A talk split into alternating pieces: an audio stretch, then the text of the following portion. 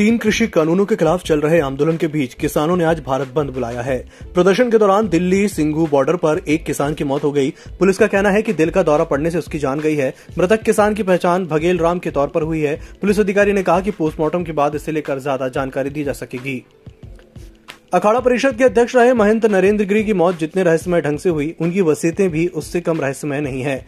महेंद्र नरेंद्र गिरी की ओर से 2 जून 2020 को की गई वसीयत सामने आई है। इसमें उन्होंने बलवीर गिरी को उत्तराधिकारी बताया है। दावा है कि सात पेज की यह वसीयत भी रजिस्टर्ड है। इसे आधार माने तो बलवीर गिरी को ही महंत बनाया जा सकता है, लेकिन वसीयत इससे पहले दो बार बदली गई है। अफ़गानिस्तान में तालिबान का कट्टरपंथी शासन जारी है। एक नया फरमान जारी करते हुए तालिबान ने हेलमंद प्रांत में लोगों के दाढ़ी बनवाने या ट्रिम करवाने पर बैन लगा दिया है। तालिबान की एक चिट्ठी का ज़िक्र करते हुए फ्रंटियर पोस्ट ने बताया कि तालिबान ने स्टाइलिश हेयर स्टाइल और फ़ैशन के लिए तरह तरह की दाढ़ी रखने से मना किया है।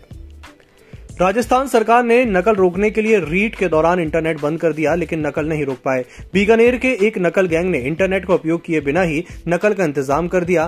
गैंग ने सारी सरकारी इंतजामों को तोड़ निकालते हुए दो ऐसे डिवाइस बना ले जिससे नकल की जा सके।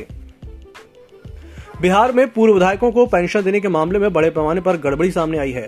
बिहार विधानसभा सचिवालय से आरटीआई से मांगी गई जानकारी में पता चला है कि मरने के बाद भी आश्रितों को पेंशन जारी की जा रही है। इसमें बड़ा नाम पूर्व केंद्रीय मंत्री रविशंकर प्रसाद और बिहार सरकार में मंत्री नितिन नवीन की माँ का है। पश्चिम बंगाल विधानसभा उपचुनाव में प्रचार की आज आखिरी दिन है। बीजेपी ने दावा किया कि चुनाव प्रचार के दौरान टीएमसी कार्यकर्ताओं ने पार्टी सांसद दिलीप घोष पर हमला किया। बीजेपी के IT cell head Amit Malviya ने कहा कि भाजपा को भवानीपुर सीट पर प्रचार करने से रोका जा रहा है। रिपोर्ट के मुताबिक दोनों दलों के कार्यकर्ताओं के बीच झड़प भी हुई। पाकिस्तान के ग्वादर में बलूच विद्रोहियों ने बम से हमला करके देश के संस्थापक मोहम्मद अली जिन्ना की प्रतिमा नष्ट कर दी। इसकी ज़िम्मेदारी प्रतिबंधित बलूच लिबरेशन फ्रंट ने ली है। सुरक्षित क्षेत्र माने जाने वाले मरीन ड्राइव पर जून में यह प्रतिमा स्थापित की गई थी। दर के कमिश्नर मेजर अब्दुल कबीर खान ने बताया कि हमलावर पर्यटक के तौर पर यहाँ आए थे। इस घटना की हाई लेवल पर जाँच की जा रही है, लेकिन अभी तक किसी की गिरफ्तारी नहीं हुई है।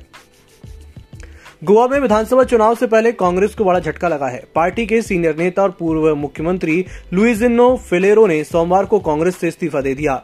माना जा रहा है कि फिलेरो टीएमसी ज्वाइन कर सकते हैं। उन्होंने कहा कि ममता बनर्जी ने नरेंद्र मोदी को कड़ी टक्कर दी है। बंगाल में ममता का फॉर्मूला जीता है। इंग्लैंड के ऑलराउंडर प्लेयर मोइन अली ने सोमवार को टेस्ट क्रिकेट से संन्यास ले लिया। चौतीस साल के मोइन ने चौसठ टेस्ट मैच खेले और एक सौ पंचानवे विकेट हासिल किए। उन्होंने अपने करियर के दौरान पाँच शतक भी लगाए। मोइन फ़िलहाल यूएई में चेन्नई सुपर किंग्स की तरफ़ से आईपीएल खेल रहे हैं। प्रवर्तन निदेशालय ने शिवसेना के पूर्व सांसद आनंद राव अडसूल के घर पर सोमवार सुबह छापा मारा। ईडी की टीम पूर्व सांसद से पूछताछ कर रही थी। उन्होंने अपनी तबियत खराब होने की बात कही, जिसके बाद एंबुलेंस बुलाकर जाँच टीम ने उन्हें गोरेगांव के लाइफ केयर हॉस्पिटल में एडमिट करवाया। और सेमीकंडक्टर यानी चिप की कमी से पूरी दुनिया जूझ रही है। भारत में इसका सीधा असर ऑटो और गैजेट्स इंडस्ट्री पर पड़ रहा है, जिसका नतीजा ये है कि ऑटो कंपनियों की प्रोडक्शन में कमी आई है, लेकिन अब ये समस्या जल्द ही दूर होने वाली है। चिप की कमी को दूर करने के लिए भारत और ताइवान के बीच एक समझौते पर बातचीत चल रही है, जिसके तहत भारत में ही चिप का प्रोडक्शन किया जाएगा। इससे कंपोनेंट पर लगने वाले टैरिफ में भी कटौती होगी।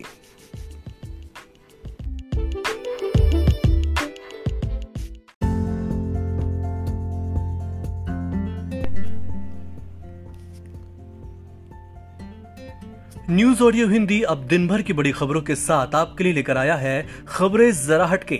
हर रविवार सुबह आठ बजे, जहाँ आपको मिलेंगी पूरे हफ़्ते की ऐसी खबरें जो हैं जरा हटके।